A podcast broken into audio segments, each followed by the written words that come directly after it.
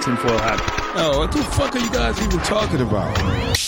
Global controls will have to be imposed, and a world governing body will be created to enforce them.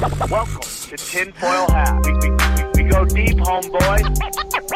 Aaron, open your mind.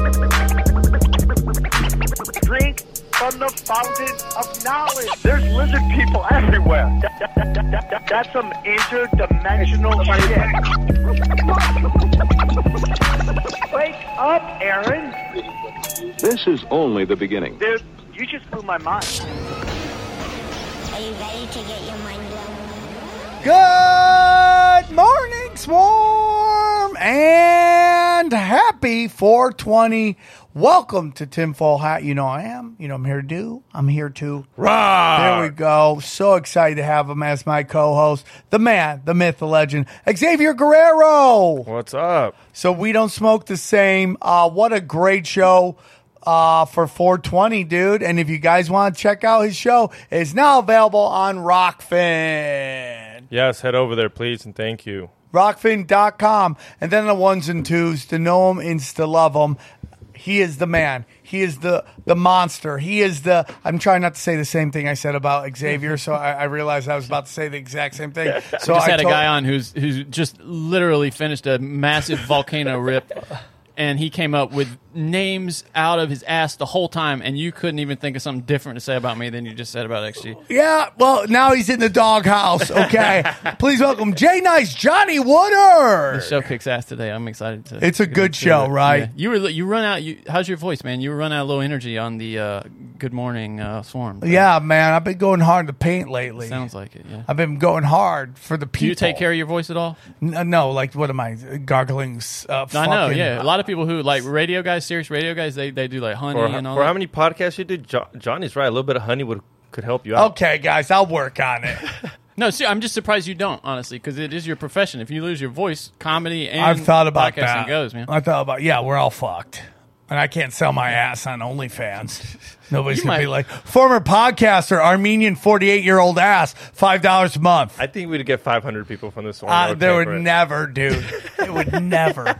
And I'm not even going to try it. Don't dare me because I won't do it.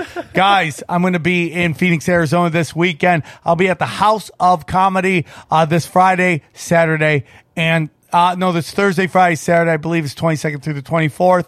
And then the following week, I am in uh, Indianapolis. I'm at Helium's, and that is the Thursday, Friday, Saturday. what is that? That's the 29th. 28th, 29th, 30th, and May 1st. Please come hang out with me. I got great people performing with me in Arizona.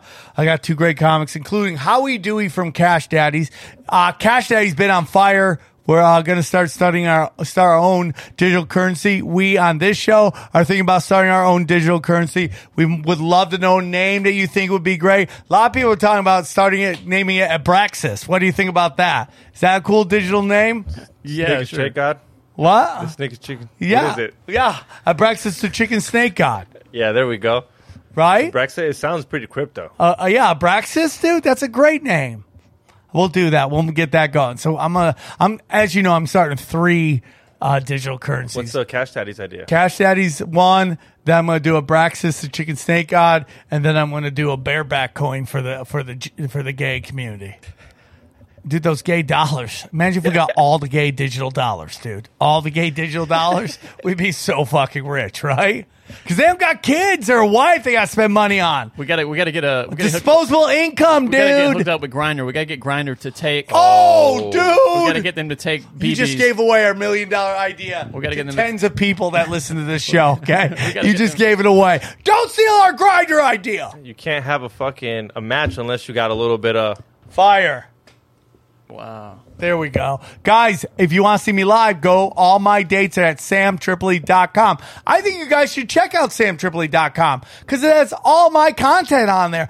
All my shows are there. Tinfoil Hat, Cash Daddies, Punch Drunk, Union of the Unwanted. Uh, what, did I forget anything? Your other? specials. My specials are now both there. Finally, not getting censored. So go check it out, samtripoli.com. Our t shirts are there. I can't believe these t shirts are still going. Get them while you can, man. Get the get the most uh, fucked up place on on earth t-shirts. That's what it should be called. The most fucked up place on earth. Go get those, man. It's a great way to support the show. Now, a lot of things are happening. I I, I said that I had a uh, a big announcement. I can't say it yet. But uh, a lot of our a lot of stuff is going on, so support the show. Anything else, dude? Anything else? No. Uh, well, Broken Simulation, uh, that the new one's out. Check that out. Uh, YouTube.com slash Sam, Sam Tripoli. Tripoli, Yeah, right? it. It's there. And then if you go to uh, youtube.com slash Sam Tripoli comedy, the comedy of Sam Tripoli, no, Sam Tripoli Sam comedy. Comedy. You're not. We're now putting out little clips. Little, we call it BS News. Yeah, it's our it's highlights from the news segments. Yeah, if you, Yeah, if you so go have as much check that out. Again, all that stuff. But yeah, this we had the the cake. There's a racist Illuminati cake on the episode of Broken Simulation. You and all it- show them on there because you're it- proud of this thumbnail, as you should be. And it just- as you should be. This thing just blows our mind, dude. We can't believe somebody was stupid enough. to- yeah, to I mean, like common existence. sense ain't that common. It's really not. No, it's not at all. Uh, hold on. This is not. Uh, it's playing. Stop playing, Hold on. This is just fucking. Johnny. I was not ready. Anyways, yeah, Johnny's looking for it as he's doing. Guys, go check out Broken Simulation. It's a great show, and uh, you know all all the shows are cooking with gas. Support us because we love you and we're working hard. And that's about it, man. Anything else? You can get it uh, the early access bonus stuff on patreon.com slash broken simulation or rokfin.com slash broken simulation. Check out Zero, man, my my spiritual podcast, man.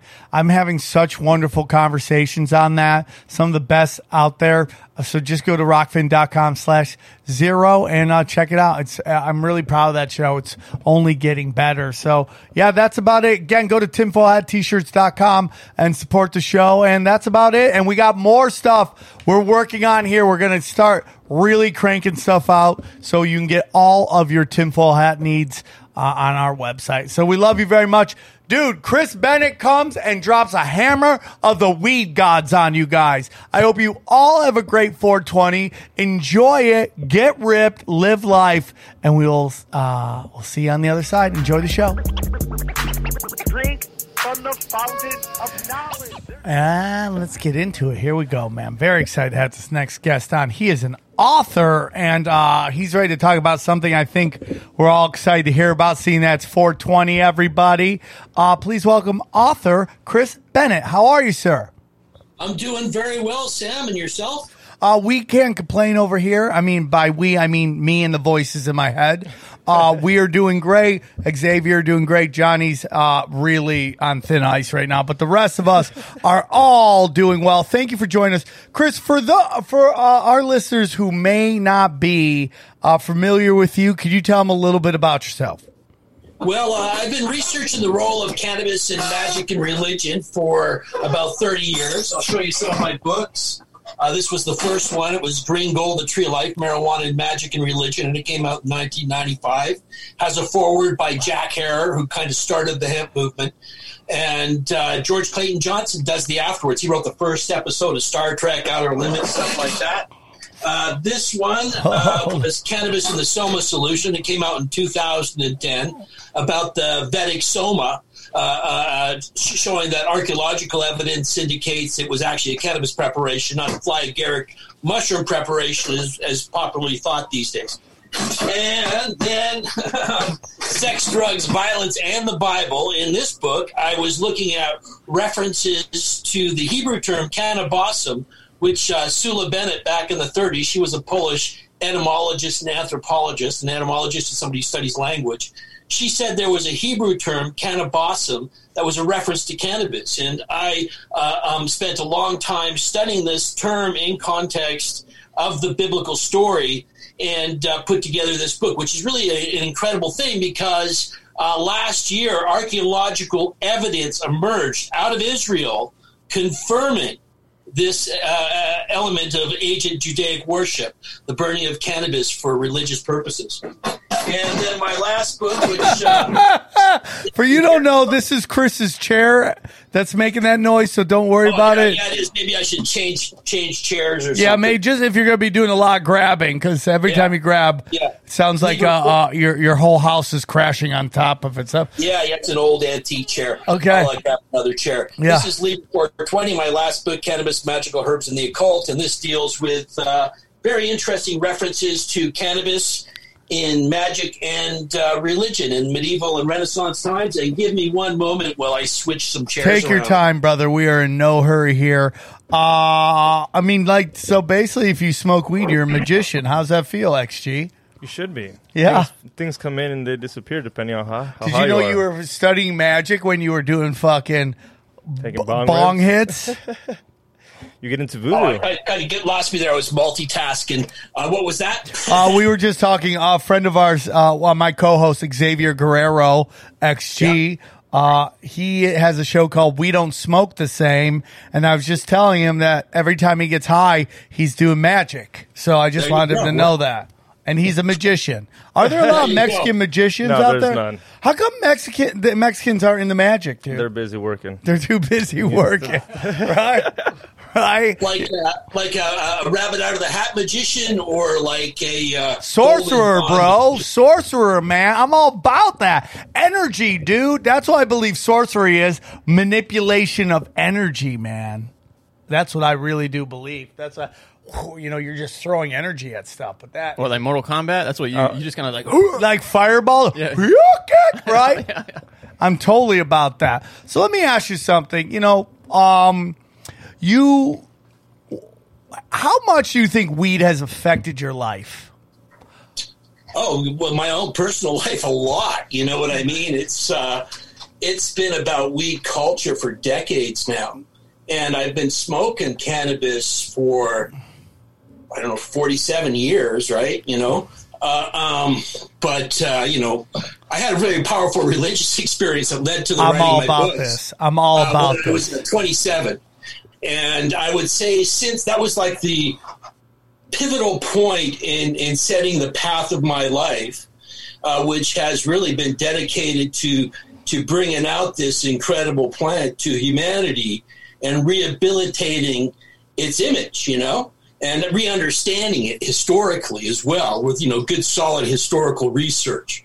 So yeah, immensely, you know, and I think it's affecting the world in a really huge way. Right now, cannabis is saving the world. You know, people are exploring industrial aspects of cannabis, like making paper out of it instead of cutting down our old growth forests. Or you can go into a supermarket now and get super nutritious hemp seeds, one of the most digestible sources of proteins, very rich in omega oils. Uh, we can replace fossil fuels with biomass fuels, replace soil depleting cotton with organically grown uh, hemp products that last longer and better cloth. The list goes on and on and on. And all aspects of it, including the medical, where we see this incredible medicine for epilepsy, coma, cancer, uh, countless other ailments uh, uh, coming to light. And the revolution has caused in the medical uh, field with the, uh, uh, uh, the the the identification of the endocannabinoid system that, that's within the human body that cannabinoids interact with. You know, so this is like a huge medical breakthrough. And, then you know you take a look at what's emerging out of the sands here. You know, tomorrow I'm giving a, a lecture to Oklahoma State University's Religious Studies Department on this new archaeology out of Israel and out of uh, back, the Bactria Margiana archaeological complex in Afghanistan, indicating cannabis's profound role at the formation of a variety of religions, most importantly, as Soma and Haoma. This is, uh, you know, led to the, the, not only the Vedic and Zoroastrian religion, but the Hinduism, Buddhism, Sikhism all grew out of that, you know. And then this evidence out of Israel of, of cannabis being burnt in the temple. Well, that's got a huge impact here in the West, where so many people uh, uh, believe in, in the biblical storyline, and, it's very interesting when you take a look at these references to kaneh-bosm and the story that is is retold now of cannabis in the ancient world in, in, in the biblical uh, context. Well, I, I love it, man, because I think we've gotten away from the plants. Uh, whether it's uh, cannabis, uh, shrooms. I think that's a big problem in, with organized religion right now. Is that so much of it is like you know mortal men telling you what gods want instead of you know you partaking of particular uh, you know plants, whether it's again weed or, or, or mushrooms, and, and talking to God. I think, you know, we got to get back to nature. I think so many people are away from nature. Even living in like Los Angeles, right? It's just such a, a metropolis of cement, dude. And like it's so hard to get a, get away to nature, and it is almost why I like San Diego more because the beach is right there, all that stuff's right there. You're very close to nature, man. And you know the role of of, of marijuana and how hard they pushed to demonize this stuff. So everyone would run to prescription medication because for because humans are trusting people. We really want to trust. We really like because most of us uh, deep down inside are good people. The psychopaths out there all want to be third world dictators, but really most people just want to make a dollar, feed their family, you know, have a beer, get their dick wet and enjoy life, man. You know, and and there's this small group of very, very, very driven psychopaths out there who just want to control everything, including like taking something that's very natural and making a synthetic version of it and then push it on the masses. You know, it's like uh, synthetic marijuana, dude. That's that's not marijuana. There should there should be no saying of marijuana at the end of that. But you get these guys, in particular athletes, smoking this stuff so they can pass a drug test, and then they end up like jumping off of second floor balconies because they're so tweaked out, man. And our our view of marijuana is ridiculous. The, you know, I you know it's when when uh, one of the Diaz brothers got kicked out because he had cannabinoid in his his drug in his system, and they're like, oh, it's a performance enhancer. I'm like, uh, what are you talking about? It's an, you know, it's like, what are you talking about? It's like there's uh, there's no like the, the the medical community is so half-ass backwards when it comes to these natural plants because the only way you get funding, the only way you get hired is if you regurgitate a narrative that that the people paying for everything want. And it's so hard to go off the reservation when you're like hundreds of thousands of dollars in debt, man, from medical school. It's like, if, if you know, if there's anything that Bernie Sanders says, and, and I'm not here to get in a political uh, argument, but the one thing is like, you want to cover college tuition? How about, how about we start with the, with doctors? How about we how about we relieve the debt of doctors so they can start their own practice and not have to be pushing drugs to pay off all their bills to the point that they get uh, used to that kind of money and then it stops being about health and it starts being about I, I'm a drug dealer. Right? So I mean I want to get into all this. So, any of your thoughts on anything I just yelled about for two minutes? Well, you know, uh, I'm on the same page with you a lot. You know, besides being an author, I had a shop in Vancouver, uh, British Columbia, here in Canada, called the Urban Shaman for 20 years, and supplied shamanic plants, you know, legally. Uh, you know, everything I could get away with. Plants for making ayahuasca, peyote, live and dried, all these sorts of uh, uh, sacred medicines that have been around. And my view for a long time is the right to these plants is a natural right, akin to our right to air, to, to water, to the the earth we live on, man. And we have a, an indigenous human humanitarian relationship with these plants going back to the dawn of time, you know? Uh, um, so they're sacred medicines, you know?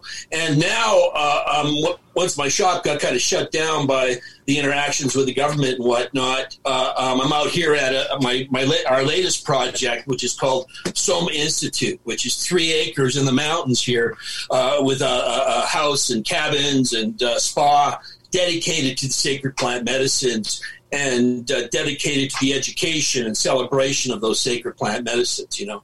And on the, the road that I'm on here in Canada, there's a $20, $20 million factory growing legally cannabis and psychedelic mushrooms. What? Uh, you know, things are really moving here in Canada. After legalization, uh, of cannabis, we started moving forward into other plants, and myself and other uh, uh, activists were able to get a, uh, a petition before the Canadian government uh, seeking the decriminalization of these sacred medicines, and that's still yet to be talked in the houses of the Canadian Parliament here in the future. Uh, um, so there's a lot of stuff moving in that direction here in Canada. I'd like to see a little more movement down there uh, stateside. It's too bad uh, old man Biden's not with the uh, cannabis campaign. That's for sure. I mean, his son smokes crack, but I mean, besides that, I, it's just unbelievable. You know that- he's going on a book tour, making money off that while, while there's people in jail that his dad put in there. Yeah, him? I mean, he just did Marc Maron's podcast. I love Marc Maron. He's one of the, my favorite Garbage. comics out there. I just, I don't know why. I guess everybody has a right to be heard, and maybe that's it. I, you know, but that's a different conversation.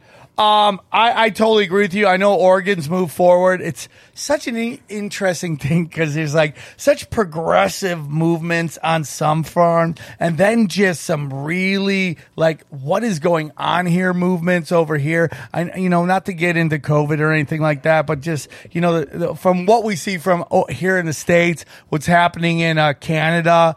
It's just like you tell me about, you know, free health care, which sounds great. You know, you, you know, I don't want to get into that argument for the listeners. And, and, and but you're talking about marijuana. You're talking about the legalization of, of, of shrooms. We've had that in Oregon. But then we see these kind of like really, um, I, I mean, fascist, would you say, like kind of uh, movements with what Trudeau's doing right now with these lockdowns? And then I think it's Toronto. They just got even crazier lockdowns because numbers are spiking, even though that doesn't make any sense at all. Uh, it's just super interesting. It's like one step forward, two steps back, huh? It's kind of weird, man. It's just Yeah, kinda- yeah. Well, this COVID thing's you know been a kick in the nuts for everybody, and uh, it hasn't been a great. You know, I just opened this retreat up a couple years ago, and COVID's kind of not really making that very very effective. You know what I mean?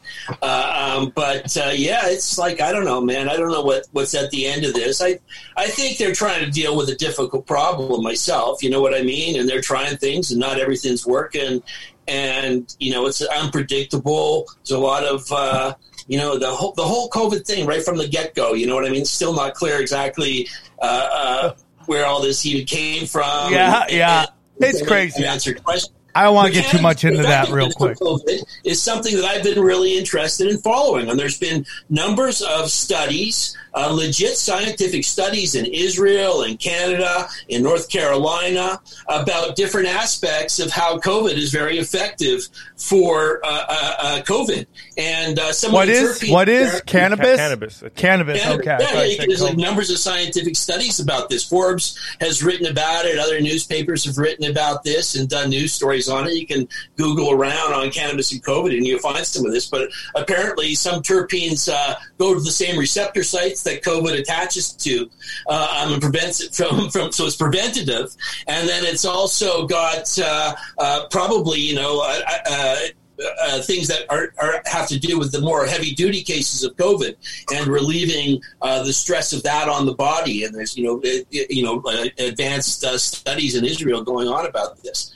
So uh, it's pretty interesting to see that. You know what I mean? And so my policy is just uh, stay isolated and stay stoned. That seems to That's be great. Working What- so far.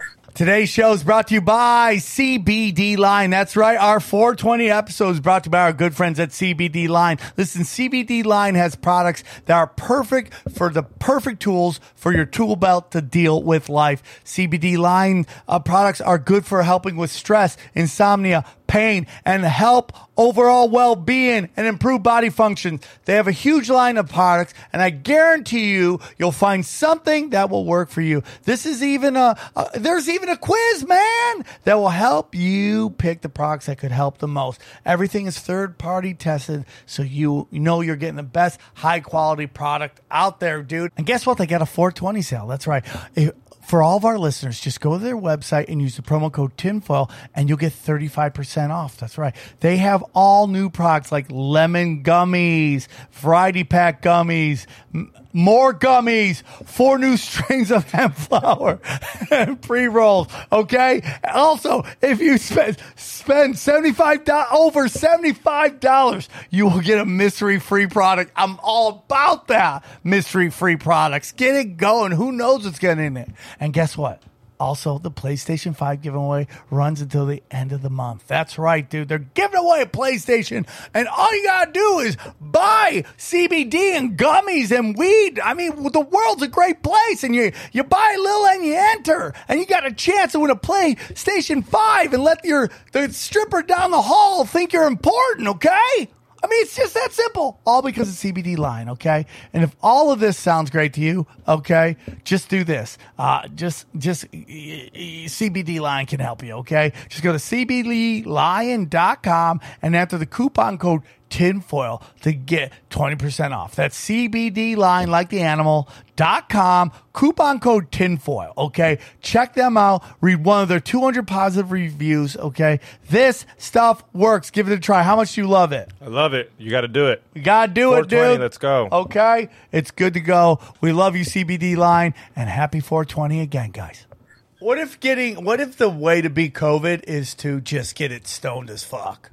So it didn't Yeah, what it was good. doing. You're like, you're sick COVID, smoke weed, all of a sudden you feel, it's like it doesn't know what to do. It's too high. It's just trying to get you to go to Taco Bell, right? How crazy is that? So let's get into some stuff because it is our 420 episode, even though it is not number 420, but we're going to call it our 420 celebration. Um, where do we begin, man? How early is the relationship between humans and hemp? Like, you know, it is so old, you know. Carl Sagan actually speculated that it was humanity's first agricultural crop, and this is something Terence McKenna suggested as well. And uh, Sagan based his speculations on pygmies who first began agriculture after discovering cannabis and, and they began using it ritually, right? But historically, uh, based on archaeology, fiber wise, uh, according to Elizabeth Wayland Barber, she's she, she's the foremost authority on ancient textiles. Um, she says that tools used for breaking up hemp fibers uh, um, go back 28,000 years ago. And there's claims of hemp rope in Czechoslovakia that are from about 24,000 BC. Um, and then by 10, 12,000 BC in Taiwan and over in Turkey at Çatalhöyük, an ancient uh, civilization site there, uh, we have at both these sites very uh, separated by distance uh, evidence of hemp cloth, you know? Now, ritually, uh, um, it's about the oldest evidence that we have is about uh, 3,500 BC. Uh, um, and I say ritually, I just mean uh, use of it for burning, inhaling, or ingesting in some way. Uh, um, uh, from 3,500 BC in Ro- Romania, uh, um, where they found evidence of a cup-like thing that was used for burning cannabis, and you'd sit over it and inhale the fumes. And similar evidence has been found in the Ukraine region from about 3000 BC. Now, this is the what's referred to as the Proto-Indo-European homeland. And I don't know if you know what Indo-European language is or, or anything about Indo-European language, but Indo-European language that grew out of this earlier Proto-Indo-Europeans that I'm talking about uh, it's the oldest sort of root language, and it's the root language that is common for you know French, English, German, but also Sanskrit and uh, Persian and, and some other Asian languages as well, right? And so this was in use before those languages even split off before out of this mother language. It's thought that the root the proto-indo-european root word for cannabis was canop and you see this an in a lot of cannabis words in different languages. That's in canop chandra cannabis, uh, in Germany, bong in, in, in, Persian, sana in Sanskrit, uh, um, various uh, adaptions of this same word throughout languages. And this isn't my like personal research. I'm just talking about what etymologists and linguists say about the term and its origins, right? Um, and uh, these Proto-Indo-Europeans were also the first to domesticate the horse. And this is thought to have happened with hemp rope and uh, that enabled us to corral them and bring them under our control, right? And it's because of this nomadic aspect of Indo-European culture that cannabis spread throughout much of the ancient world. I love that. came into use. So someone So, got high as shit and was like, "Let's sit on that horse." Civilization old. You know what I mean? Yeah. Someone's like so high, they're like, let's sit on that, dude. They're like, no, like, bro, let's use this. Dude, let's go ride that weird dog, man. Yeah. Let's go ride that giant dog over there, man. That's so great, dude. Well, you know, uh, Dr. Geoffrey Guy, who's head of GW Pharmaceuticals, one of the first like pharmaceutical companies to really pursue cannabis extract medicines, right? And uh, Dr. John McPartland, a well-known uh, uh, um, cannabis researcher, they've actually speculated that cannabis played a role in what's referred to as the Great Leap Forward, and that's when like caveman and stuff like that started coming up with these novel concepts like controlling fire, uh, getting the wheel, domesticating the horse, and, and all that type of stuff, and that it may have served some sort of evolutionary role in the sort of novel thinking that can uh, be derived from using cannabis. Yeah, I mean, like that shrooms, I'm sure like people tripping balls were totally a way to think outside the box. Shrooms and fucking weed back then at the same time. Yeah. Oh, Mind blowing. Yeah, I mean, like you're a caveman. You smoke some weed. Like, how bad are you tripping balls, man? Coming up with ideas. It's like, how about a wall? What's a wall? Just hear me out. We make walls around us so these animals will stop trying to eat us, right? I think, I dude, I'm I'm pretty sure because left to their own devices, I, I don't know how outside the box some people could get. I also don't, you know, then you start getting into something that I suffer from where I thought you had to be doing drugs to be creative. But I, I think there's a time where it's like certain drugs can kind of enhance what you're thinking, right? I mean, George Carlin used to talk about that. He's like, I don't do drugs, I do smoke weed. He's, I, and he was talking Well, about. you know, take, take a look at something like hip hop. You know what I mean? Where would that be without cannabis? So many of those rhymes and uh, songs have been brought about by re- repetitive beat and uh, somebody sitting there smoking, and then the words start coming out. And this is much the same way that cannabis was used in the ancient world. You got to remember, music itself at one time was a shamanic art, you know? And it would help bring people into a state of consciousness. You can like kind of get into a right brain trance with a repetitive beat, you know. And Julian Jaynes in his great book, The Origins of Consciousness and the Breakdown of the Bicameral Mind, which really influenced Terence McKenna's concept of the stoned ape theory, as it's called, about drugs and the origins of religion. He points out a lot how this sort of repetitive beat and, uh, you know, in, in a temple setting is how much of the ancient lit, uh, religious literature of the world was written and recorded. It was all in verse and in poetic verse and stuff like that because it was like ba-dum, ba-dum, ba-dum. and then the words start coming out and the scribes start writing it down, you know. And now we know from archaeological evidence, like in in the in, in the case of the Bible, that like these modern hip hop artists, that people were burning cannabis resins right inside a temple setting for inspiration, just this sort of inspiration we're talking about. Yeah, man. It's just so interesting how far away from this stuff we have gotten.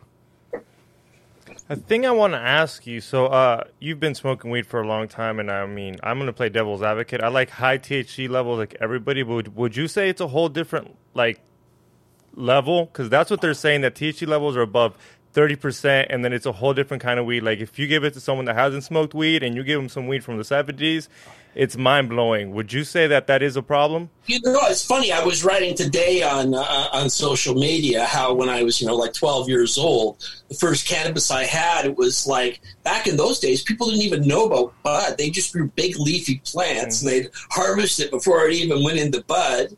And we smoked the broadleaf dried. It was called commercial. You get it for like 20 bucks an ounce. It's just garbage.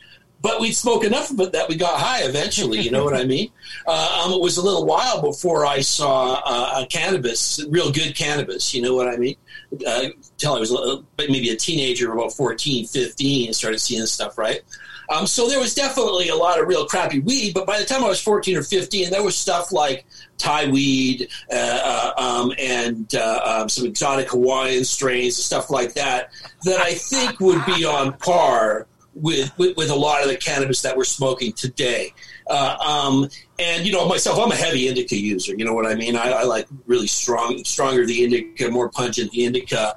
Uh, that's what I like. You know what I mean? So, and, and, and I use a lot. You know, I, I don't know like a lot. I mostly I vaporize. I right? love that you felt you had to tell us that. That's the funniest thing. It's like we we know Well, you know, just as, far as long term use goes, you know what I mean. It's like I don't think I've ever typed the word in one of my books uh, without having some cannabis going beside me. You know what I mean?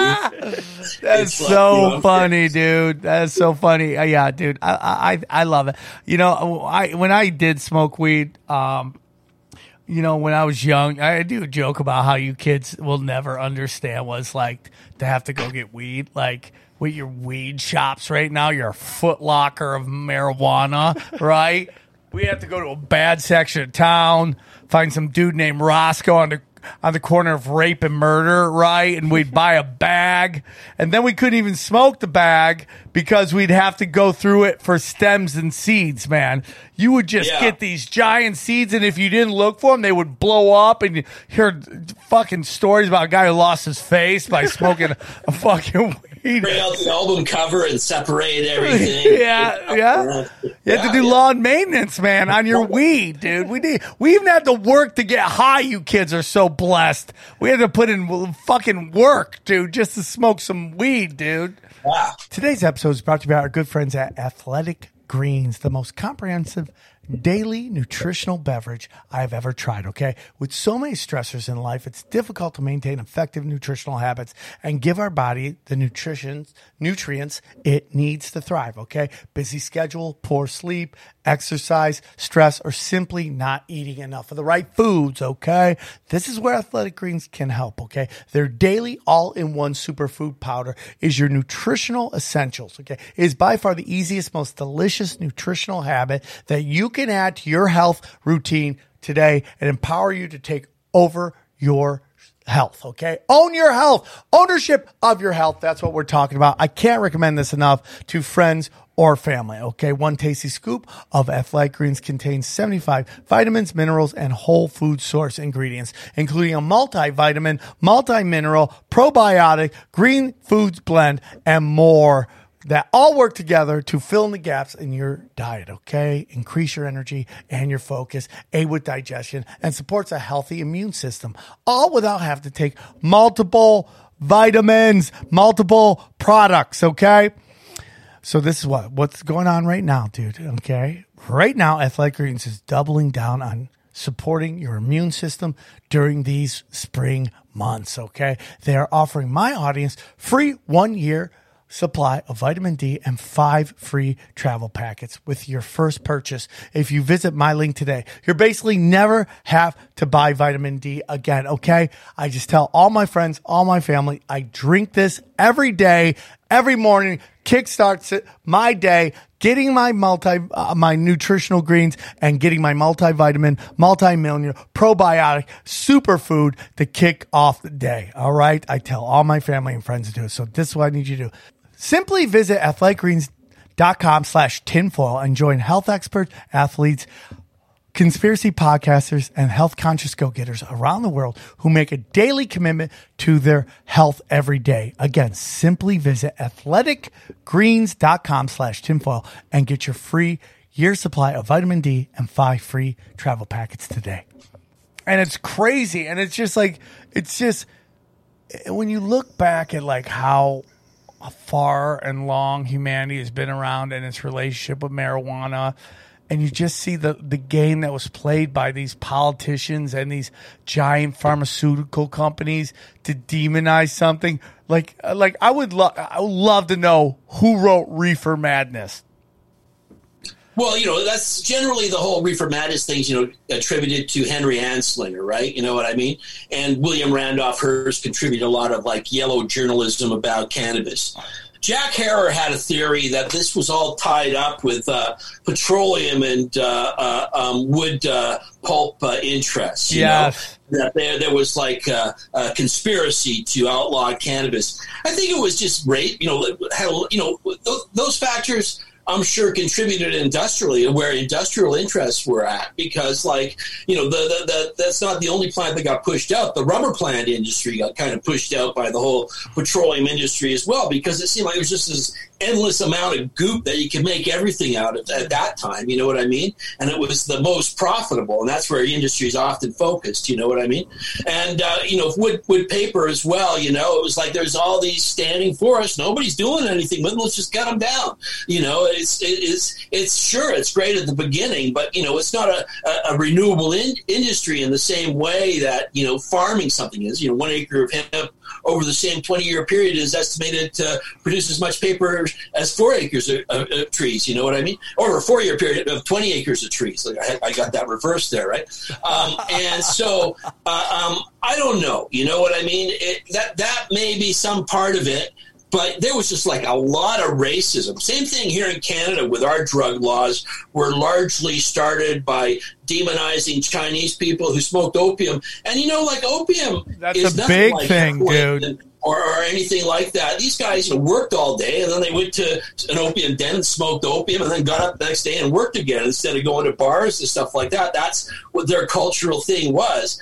And this was all demonized with, you know, the slant of the the, the, the, the white browed races being seduced by the dark browed races, um, and their and their No, no, no. that's true, dude. Like you, that that you, you, they talk about that in um the book Chaos uh, when it talk about you know it's a the book is about Charlie Manson and the role of uh you know the intelligence community, but a big chunk of it is about in the intelligence communities and their manipulation of drugs, uh, the pushing of certain drugs, the demonization of other drugs. And, you know, a big thing was in San Francisco where I, you know, I was talking today with Bryan Callen about it. It was like, Haight-Ashbury was a giant free rage psychological operation they were doing experiments on what drugs would how, people doing this drugs how would they act? People doing this drugs how would they act? And you know that's where a lot of people think San Francisco is where the drug war started and and, and what Chris is talking about which is that they de- they decided to demonize opium and they made it seem like the Chinese were opium fiends that were going around going to commit, you know, robbery, rape, and murder, and that they demonize it. In my humble opinion, this is Sam speaking, not Chris.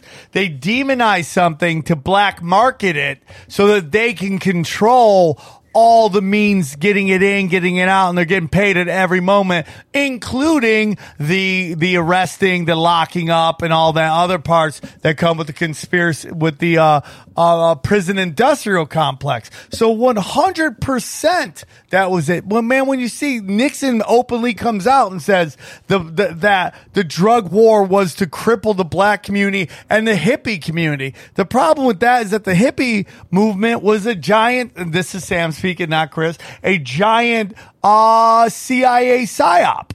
All you know, dude. You take a look at what '60s. I mean, someone should really take a, a real good look and do a movie on the '60s. And I know it's been done, but not like done the way where it's like the chaos of the '60s, from the artistic revolution and what role intelligence had in that to the open assassination of leaders on a level like we wouldn't even understand right now. I mean, we see guys dying, but they're like they're not like Martin Luther King, JFK, Malcolm X. You Can know, you imagine? It would be on TV. Every, it would be live TV. You know, and you just see some guy's head explode. people's be like, "This is the worst year of all time." You know, like that was happening on the regular in the '60s, man. If Trump was in the '60s, he would have been gone.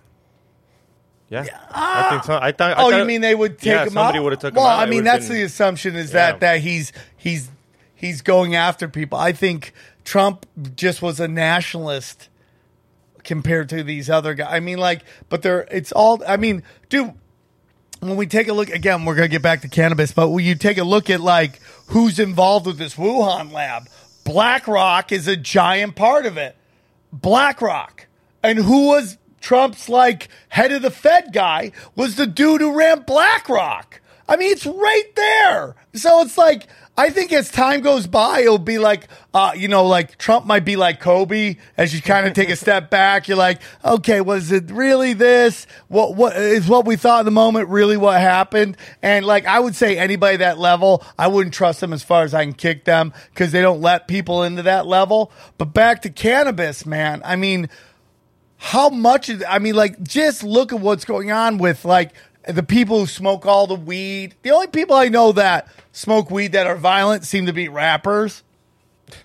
And they kind of like they kind of ruin weed and pit bulls. Am I right? Like everyone thinks pit bulls are bad because they see them in fucking hip hop videos, rah, rah, rah, barking at everybody when they're just little lovers. And if they're bad dogs, it's because they got bad owner. But outside that, I've never met. Oh, oh you, you remember when they? You remember when they were trying to start legalizing weed? You'd see these dumb stories like "man on weed kills senior citizens." You're like, dude, we know that's not real. We're, we're past this. We're passing this. Either you come with us or you don't come with us. But it's the history of that, They tried so hard with that too. You, those stories are in the news every week, right? Yeah, And like it's Well, this you guy know crashes that, in the pole. that, uh, the, the, the name hashish and assassin, they're thought to come from the same root word, hashishin. And this was attributed uh, by the tales of uh, Marco Polo and Arnold of Lübeck. This is one of the first stories about uh, cannabis that made it over to medieval Europe.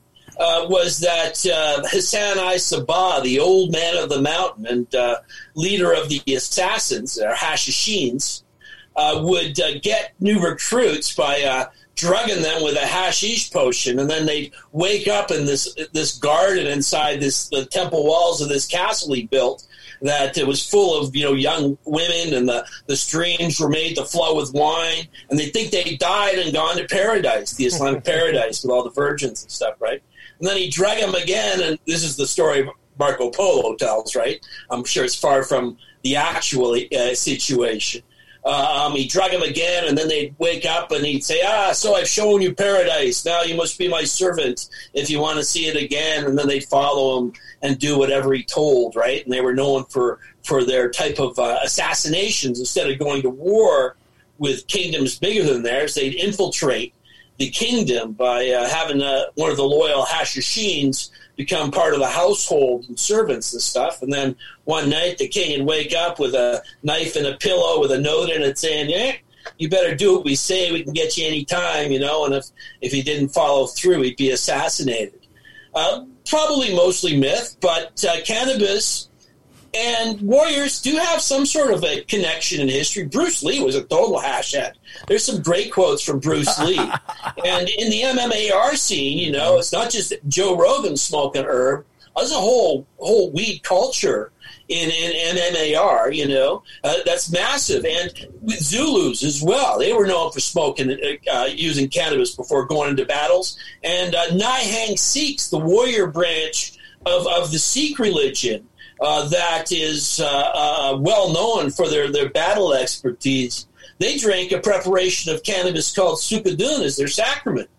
Uh, um, and this goes back into the ancient Scythians as well, one of the really uh, interesting cannabis cultures of the ancient world, where men and women fought alongside each other. These like were like very these were like nomadic horse riding people, and they would burn cannabis in braziers inside little tents and inhale the fumes and uh, um, they were like notoriously uh, uh, battle worthy opponents, but you know, probably kind of more of like a samurai set of mind.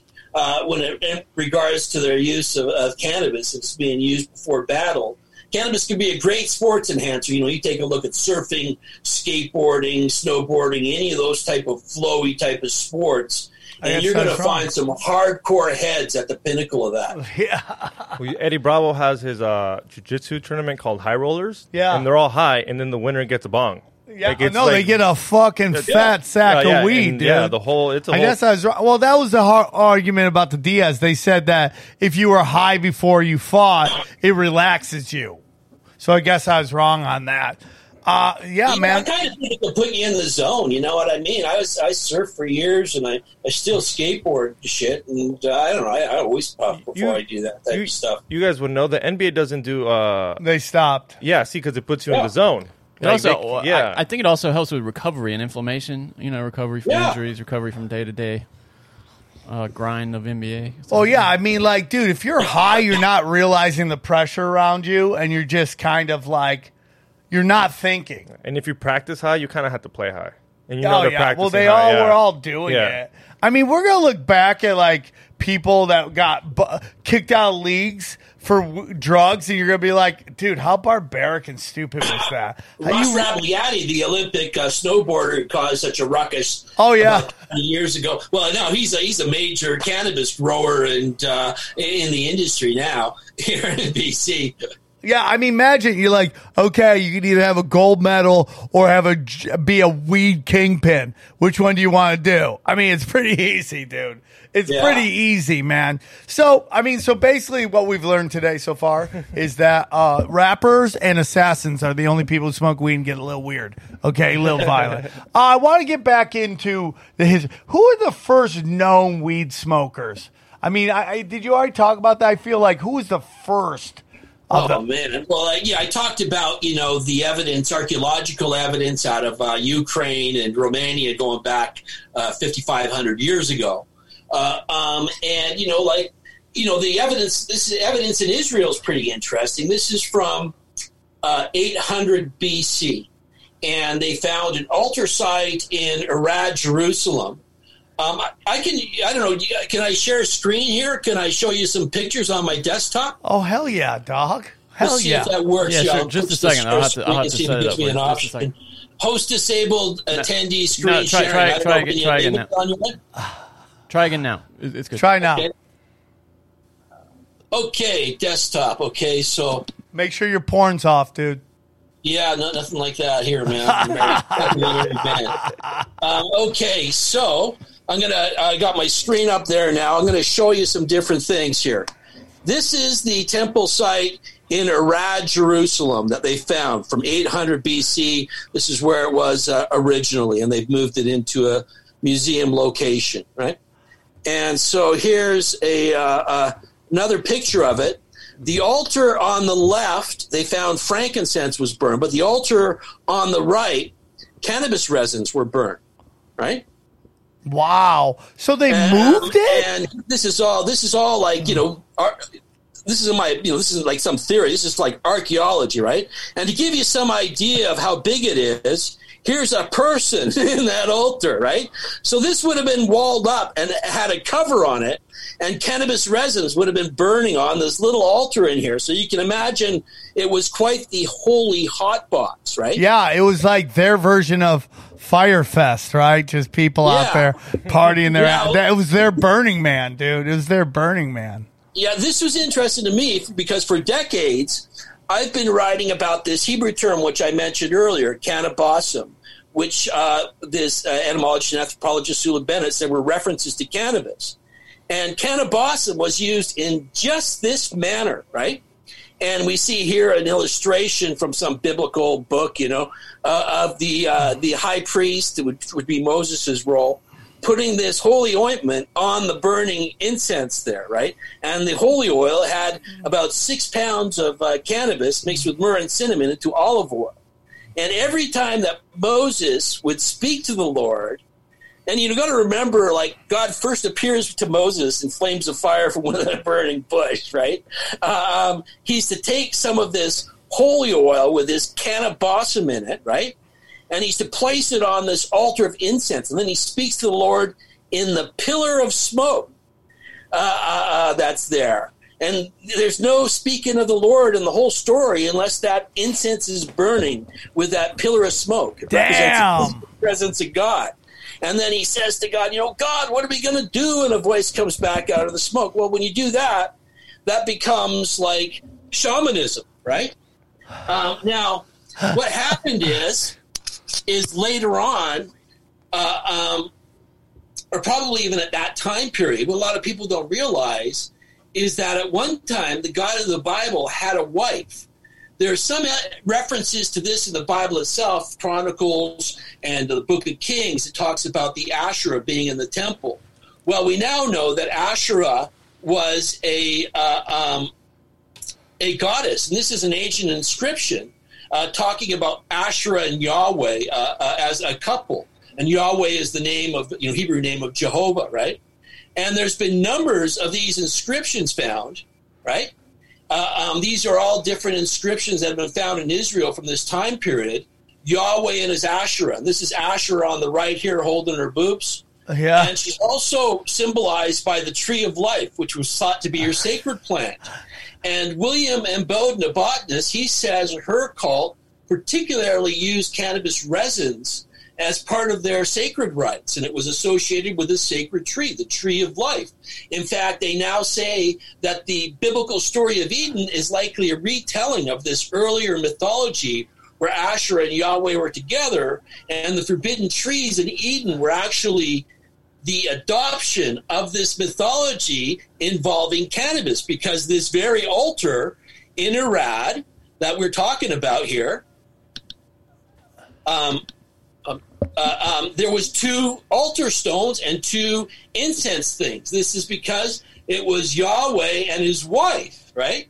And when you take a look at these references to kaneh-bosm, this was what was so puzzling to me when I first uh, came across this, was that uh, um, the initial references start out very positive and glowing as part of the holy anointing oil. But by the end, uh, it's being condemned as this foreign thing uh, uh, and associated with the goddess, the queen of heaven. In Jeremiah, he condemns those who burn incense to the queen of heaven, and then it becomes just a god, just a male god. So the suppression of cannabis in the ancient world is one thing with ramifications, right? Uh, that can be felt today in our religious life, as you noted. Uh, um, but you got to think about the suppression of the goddess and the effect that has had on human history. Uh, um, and uh, uh, um, how that has affected the relationship between men and women. You women were only allowed to vote a few decades ago.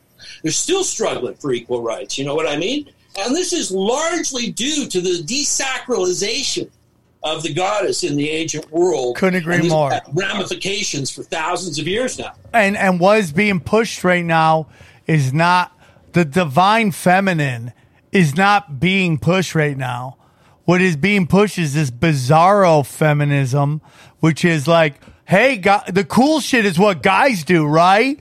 You want to be an equal, you got to do guy stuff, but that's not how the world works. And it's just like, if you want to do that, that's fine. But there's a yin and yang to the world, dude. And we, we are meant to be symbiotic with each other and work together. I'm not, I, I- listen, if you do whatever you do to make you happy and only you know if it's working out. I, I no matter what someone tells you in life, you do something. And when you take your last breath, you're going to know whether you made the right decisions or not. Okay. And I, I support you in whatever you do. But the, the, the, the, the, the sacred feminine, the nurturing, the loving has been completely uh, just annihilated in our culture, man.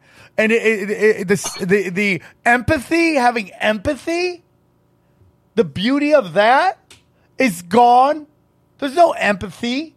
There's no, you know, it's just like when you see people on the news going, oh, yeah, being a stay home mom, that's going half ass backwards. I do not know outside my children anyone I love as much as my mother. And I love my father, but your mother, and if you have a blessed relationship with your mama, that's great. If you don't, I totally understand. And I'm not saying everybody has to, but there's a certain bond that most people have with their mother, the divine feminine, that is not at all revered in modern culture right now.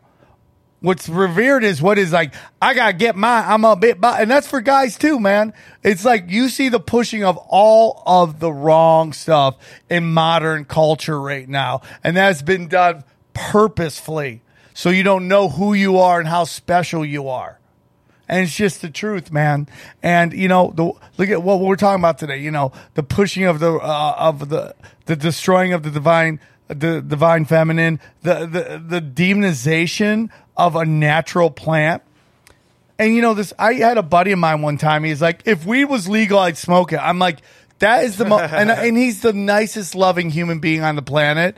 He's the he's so loving. He's a great father. He's such a good dude. I'm so blessed that he's my friend.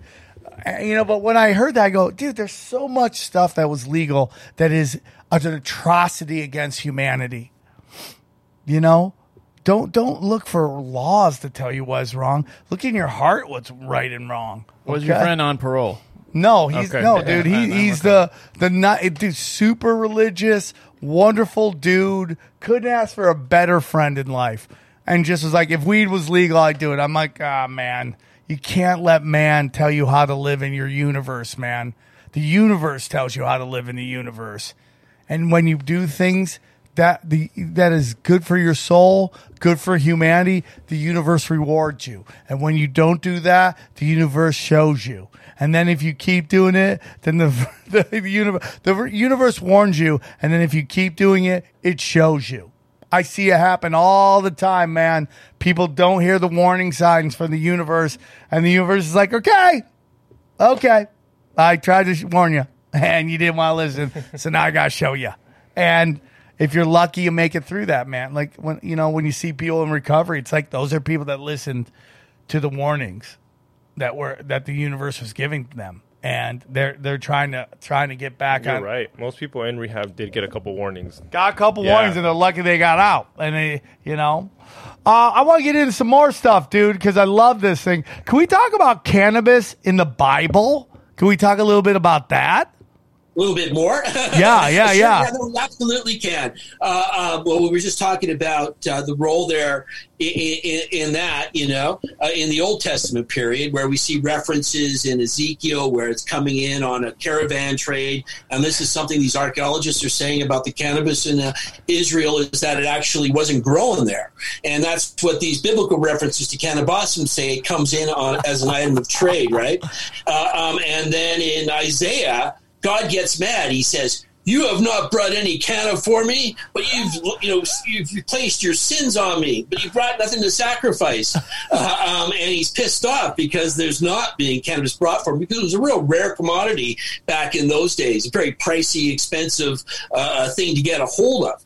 But there's a great scene in Isaiah where Isaiah does get high. It describes uh, Isaiah says, uh, "And then flew one of the seraphim unto me with a live coal he had taken with tongs from off the altar." And he laid it on my lips, and lo, my iniquity was taken away, and my sin was purged. So some shaman-like figure, a seraphim there, grabs like with tongs, a burning coal right off the altar, and holds it right up to Isaiah for a super hit. You know, uh, Isaiah kind of gets high as well. It's hard to say on what. There's this description where he's given a scroll and it tastes as sweet as honey, and then he swallows it and he turns bitter in his stomach, and then he begins to prophesize, and he has the famous vision of the wheels with the uh, the, the, the the bull, the lion, the eagle, and the man around it, you know, and the, and the angel with all the eyes and stuff. Uh, a real psychedelic type of scene may have been something even more potent than than, than cannabis in that account. Um, and uh, uh, as I mentioned earlier, by the time of Jeremiah, this whole thing is condemned. Uh, uh, and Jeremiah is saying, "What do I care from your incense of Sheba, your canna from a distant land? Because it's now, you know, so so involved with the goddess worship that it's seen as something of disdain." And gets prohibited, but the whole thing comes up again in the early Christian period, and the name Christ is the Greek translation of the Hebrew term Messiah and it makes reference to the same anointing oil that we were talking about from Exodus 30 Oh 23 yeah, yeah, yeah, yeah, yeah. That, that Moses made. And in the oldest of this, you know, we important to remember, Jesus doesn't ever baptize anybody in the whole of the Bible, but in the oldest of the synoptic gospels, Mark, he sends out the apostles with anointing oil to cast out demons and heal the sick. Casting out demons in those days could have meant something like treating epilepsy, which was mm. thought to be demonic possession Yes. up until medieval times. And in ancient Assyria, there were references to cannabis ointments for hand of ghosts. That's what they kind of thought. It was like a possession. And this is thought to be references to epilepsy. So it was known for these purposes both before and after Jesus' own times. And many of the so called miracles in the New Testament are things that, that cannabis medicines have been attributed to eye diseases, uh, uh, um, straightening crooked joints and limbs, right? And there was actually a huge controversy about baptism versus anointing with oils uh, uh, in the early Christian period. And this was between what became the Roman Catholic Church, who the New Testament was put together for, and other groups of Christians, now known under the collective name of Gnosticism. But we have their actual texts surviving now, rediscovered in 1945, the Nag Hammadi Library. And it's quite clear there was a big division over baptism versus anointing with oil. This anointing oil was used both for entheogenic purposes and healing purposes. And in the Gnostic text, it says specifically there's only water in the baptism, but there's fire in the anointing oil. Through the anointing oil, uh, we are initiated into unfading bliss, and they refer to it as the straightener of crooked limbs and the plant of kindness. So it's pretty specific and that have botanical elements involved with it, right? And there's also other references to, to, to what was likely infused wines in the early Christian period with these Gnostic sects, where cannabis was infused in wine. This was a practice well known in the ancient world. The Zoroastrian, the ancient Magi, they did this as well, infused cannabis into wine um, and uh, also uh, references to incenses that contained a wonder used in magical rituals by Jesus himself in these Gnostic texts.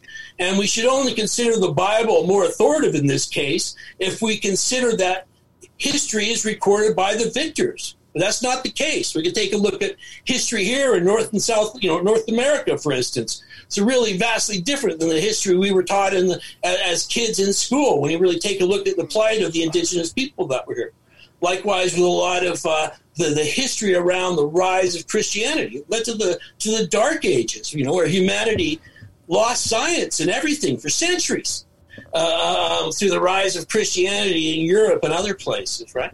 And there was a whole branch of Christianity that used entheogenic substances, no one under the collective term Gnostics. So there are a variety of different sects that we're talking about here, as well as pagan rituals uh, that, that were suppressed as well at the same time period. Dude, you're dropping heavy knowledge, dog. you are probably the most articulate stoner I've ever met in my life. I can't I can't remember anybody's name. You remember everything. And I'm so impressed. And you're wonderful to interview. And now did I, because you're dropping so many words on me, I gotta make sure did we talk about alchemy yet or did you already do that? We could talk about alchemy, you know. yeah, um, let's get into it. I was like, I mean, I've heard so much shit. I know. Like, did we talk about this already? It's so awesome, dude. You're, this is wonderful. Uh, yeah, let's hear about weed and alchemy and all that. Sure, sure. Well, you know, an important figure in alchemy is the fourth century figure Zosimos. And he's kind of a branch between these Gnostic religions I was just talking about and alchemy. When these Gnostic religions were suppressed, this sort of initiation went underground. And this is what led to alchemy, personal initiation, right? And Zosimos wrote specifically about Egyptians infusing cannabis, darnel, and other psychoactive substances in beers and wines for magical purposes. Right? And uh, in the by the by the 12th century, we're starting to see references to what are referred to as quintessences and arcanums, and this is in the branch of alchemy referred to as spagyric alchemy. This has got to do with plants and things like that, right? And what quintessences and arcanums were basically were, were tinctures. What they would do is they would take wine and they would bury it in dung and leave it in there for a while until it's separated into solids and into a clearer liquid. Separate that, save the clearer liquid. Repeat that process five to seven times. And then until they got a very, very clear al- alcoholic liquid, right? And this was considered by them a chemical heaven, right? And what they would do is they would infuse herbs into it, let it sit for a while, pull those herbs out, do that again, repeat it like 20 times until they had potent infusions. And these were thought to be capturing the soul, the fifth essence, the quintessence into these uh, uh, uh, infusions, which are also called arcanums, which is like secret, the great secret, right? And uh, references and recipes to these arcanums and quintessences, they can be found in the works of Paracelsus, probably one of the most famous alchemists of the 16th century. He had a, a cannabis infusion that also had Spanish fly and other ingredients in it, but was used for epilepsy, the type of epilepsy treatment we were talking about here in reference to the holy anointing oil. Avicenna, the, a huge influence from the Arabic world into Western alchemy, they would refer to cannabis as Avicenna's cannabis, and he wrote specifically about infusions in wines and stuff like that.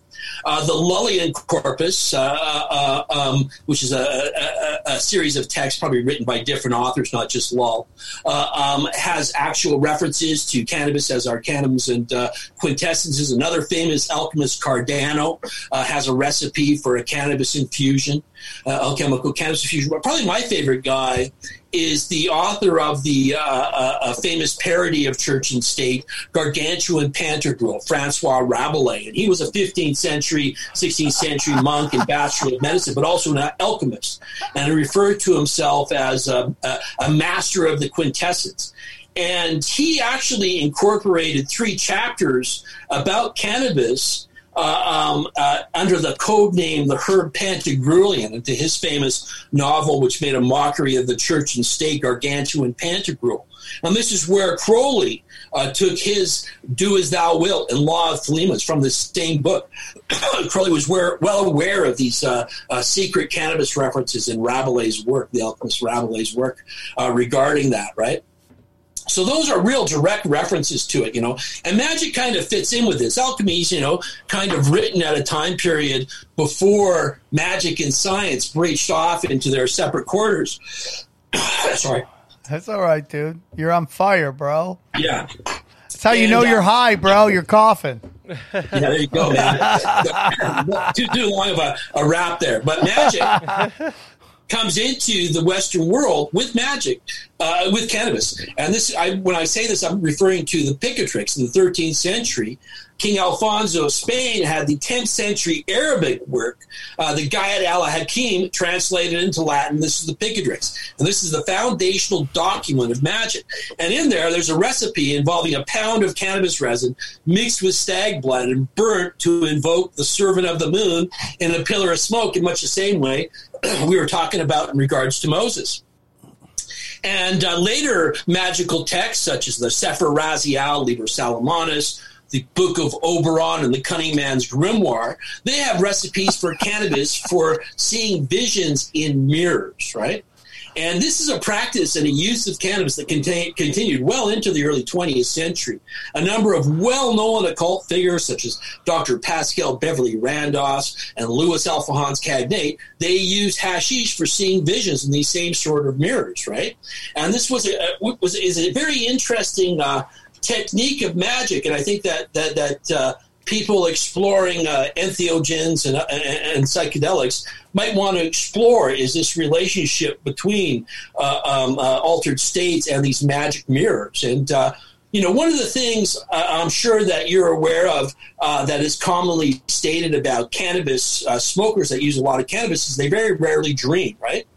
And a reason that's been given for this is in the 1980s, there was studies done uh, on cannabis and melatonin, and they found that when uh, uh, um, people use cannabis in the daytime, that almost immediately upon use, melatonin levels could be spiked by up to like 2,000 times regular daytime levels. So probably regular users of cannabis are depleting their melatonin uh, through the day, and that some people desire to do this. People with PTSD, for instance, because they're having bad dreams. You know, less dreams means less bad dreams, right? Yeah. But I noticed this alternative effect, and a couple of times I've gotten up at like 4 a.m. and I've I've puffed a bit of cannabis, and I've had the most intense, vivid dreams that I've ever had. And I attribute this to the same spike of melatonin, right? And so, what is it? You know, what is it that tells us our dreams at night? Our dreams are inside our own head. There's only us involved in it, but somehow we're in the dream. and we're being told the dream, or we're the other characters in the dream, all at the same time. And this is the interaction between the conscious and the unconscious or subconscious mind. And in fact, the unconscious or the subconscious came to be identified and designated by people that were experimenting with cannabis. We can go back to Dr. J.J. Moreau, who in the mid 19th century uh, was a member of Le Club de Hachishines, the Hashish Club in uh, France with uh, Victor Hugo, Alexander Dumas, uh, Honoré de Balzac, Gerard de Nerval, and other luminaries whose books are still in print. They're such classics, right? We're all members of this Hashish Club and he was uh, trying to figure out what this stone state was, and he was identifying it with insanity and the dream state. And it, this is what slowly progressed, and you can follow this progression. I based my conclusion around this material in my book Liber 420 because I think it's so important. Because what we're talking about here, from the alchemical standpoint, is the marriage of the sun and the moon. And what I mean by this is the sun is our daytime aware reflective consciousness, but our moon, our silver poetic consciousness, that's the one that dreams, that tells us our dreams at night and authors those dreams. And that's the one that was speaking to these agent magicians through the magic mirror. And they found a way to split this, right? And it's the unification of the sun and the moon that gives us genius. You know what I mean? And there's a purposeful way to use substances like cannabis to achieve that end, but it takes more than just getting high. You know, there's going to have to be some effort involved and focus and that type of thing. Right. But it's the opportunity for that bridge. Well, man, uh, I think this is wonderful. I could talk to you all day. Can uh, real quick, where the Freemasons fall into the whole uh, cannabis situation? You, you know, it's funny. I just did a presentation on April 12th for the number one uh, lodge in Washington D.C. you know, George Yeah, Washington dude, this going lodge. into the yeah, yeah, presentation uh, uh, um, on all this stuff. And it does seem to me that, you know, like the Knights Templar, you know, there's been uh, uh, uh, often made this claim that they had a cannabis infused wine mixed with aloe and hemp. And when I went back over the historical record, I could not find any references to this wine, but there was a pope that was friendly with the Templars that did have a cannabis infused wine recipe for medical purposes, likely picked it up through the Templars. But what's more interesting is that the Templars had a contract with uh, Saracens, Arabs, to grow cannabis for them in Spain. And Ar- Arabs would not be industrial fiber hemp growers; they would have been resin cannabis growers. And Spain, hashish was known in Spain in this time period, right? And at the arrest of the Knights Templar, uh, there was uh, both at the British uh, uh, uh, temple site and the, the French, there was a large amount of cannabis uh, listed on the records of what they took uh, when they when they went in and seized everything on the list of goods and whatnot. So uh, they were obviously into cannabis, and they probably picked up with this uh, uh, through their contact with the Hashishins and uh, Sufis and stuff like that that were using cannabis in the Holy Land in the time period they were there, right? And uh, the the, the uh, Villard de Honnecourt, a 13th century Mason, and his portfolio of Villard de Honnecourt, which is largely just illustrations of building techniques in the Holy Land and other places. The only page of text in that whole document is a cannabis infused wine recipe. So uh, um, this is pretty, you know, this is like this is mythology of Freemasonry. Most people think it probably didn't start till the 18th century, but this is the mythology that is built in. And Rabelais himself, he makes reference to drinking as the Templars in his his uh, his book, where he's referring to cannabis infusions and secret cannabis use. You know what I mean? Uh, um, and indicates Masonic connections with that as well. So there's a, a real string going on there uh, through that. I think that likely um, there's a, the the Scottish Rites uh, uh, masonry figure Johann Schröpfer in the mid 18th century. He was clearly using drugs with what is called phantasmagoria techniques. This would be things like What? using a slide projector to uh, put images into smoke and making people think they saw a ghost and stuff. And he was. Uh, uh, likely using cannabis uh, uh, when he was pulling that on people and using these in Scottish Masonic rite techniques. And Cagliostro as well has been connected with with cannabis by Eliphas Levi. Uh, um, and likely using cannabis and techniques there. And I think that there's references to uh, the drinking of a sacred elixir in certain fringe rites of Scottish rites masonry or Mizraim masonry that were likely uh, first indicated, uh, first first involved the use of uh, cannabis or opium or some other psychoactive substances. And we know that uh, the Hermetic Brotherhood of Luxor, particularly a well known American uh, European uh, uh, secret society, that they were using cannabis as soma in their initiation. So there's some interesting stuff to go into there. And I, I, I do explore that in Liber 420 in great detail. And I had some pretty well known Masons assist me with my research and go over it when I was working on that stuff. Damn, dude. Damn. He goes deep. He goes deep, dude. I, I mean, do you, how, do you think you remember any of those names? No, and he got all of them right. He got all of them right. I was thinking they could all just be made up for all you He- know. he right? could. He could- He Yeah, could have just the made them best. He could yeah, be well, the don't take best. my word for it. You know, uh, um, if you search my name in cannabis, I got lots of articles online. And a big thing with my work is like I have huge bibliographies and reference footnotes and citations and all that type of things because I wouldn't listen to me. You know what I mean? Some hippie dude telling me Jesus used cannabis, Moses used cannabis. Uh, 'cause I, I would be like, yeah, right, but you know, definitely. But the first time somebody told me about all the industrial uses of hemp, that's exactly what I said to them. I was like, yeah, right. I'd know about that if that were true. Can you before you before before we go real quick? Can you can you tell us what's on the wall? You know, but uh, it's it's it's you know, you know a lot of this stuff is like straight up archaeology or actual references to cannabis in 17th century alchemical texts or uh, things like that, man. And you can verify this stuff if you take a look at my books or articles. Of and that of course, stuff. Don't Hey, take my word for Chris, it. Chris, uh, uh, Johnny has a question for Can you. you, before we go, can you t- tell us uh, uh, about a few of the things on your wall? You got some interesting. Uh, yeah, what's items up with on the, eye? Oh, okay, yeah, sure, man. This is a uh, these two things here. They're 19th century Knight Templar aprons. There That was go. like a fringe group of masonry that I was looking at, you know, for the sort of sacred uh, uh, uh, uh, drinks we were talking about. Um, I got an actual stuffed cobra up there. This is Oh, wow. a Goodfellows apron right here. What's this a is review of Goodfellows my book. apron? Goodfellows is like another secret society Oh, from the shit. ninth century.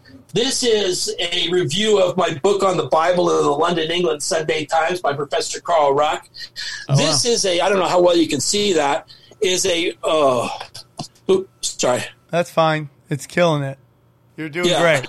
This is, I don't know how well you can see that, but it's a 16th century painting or 17th century painting called Fakirs Prepare Bhang. And it has a bunch of Sufis.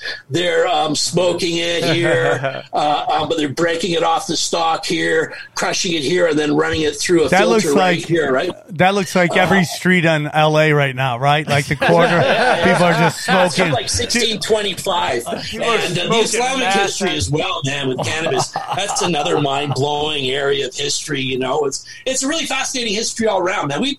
You know, we barely even touched on this. We come back for next for twenty for the next twenty years, and have a show is like this one about all different uh, history and culture about cannabis because it's really wild stuff. The more you look into it, and I want to leave you with a thought. you Hold on, know. one before you give us uh, your final thought, like Jerry Springer. Hold on one second.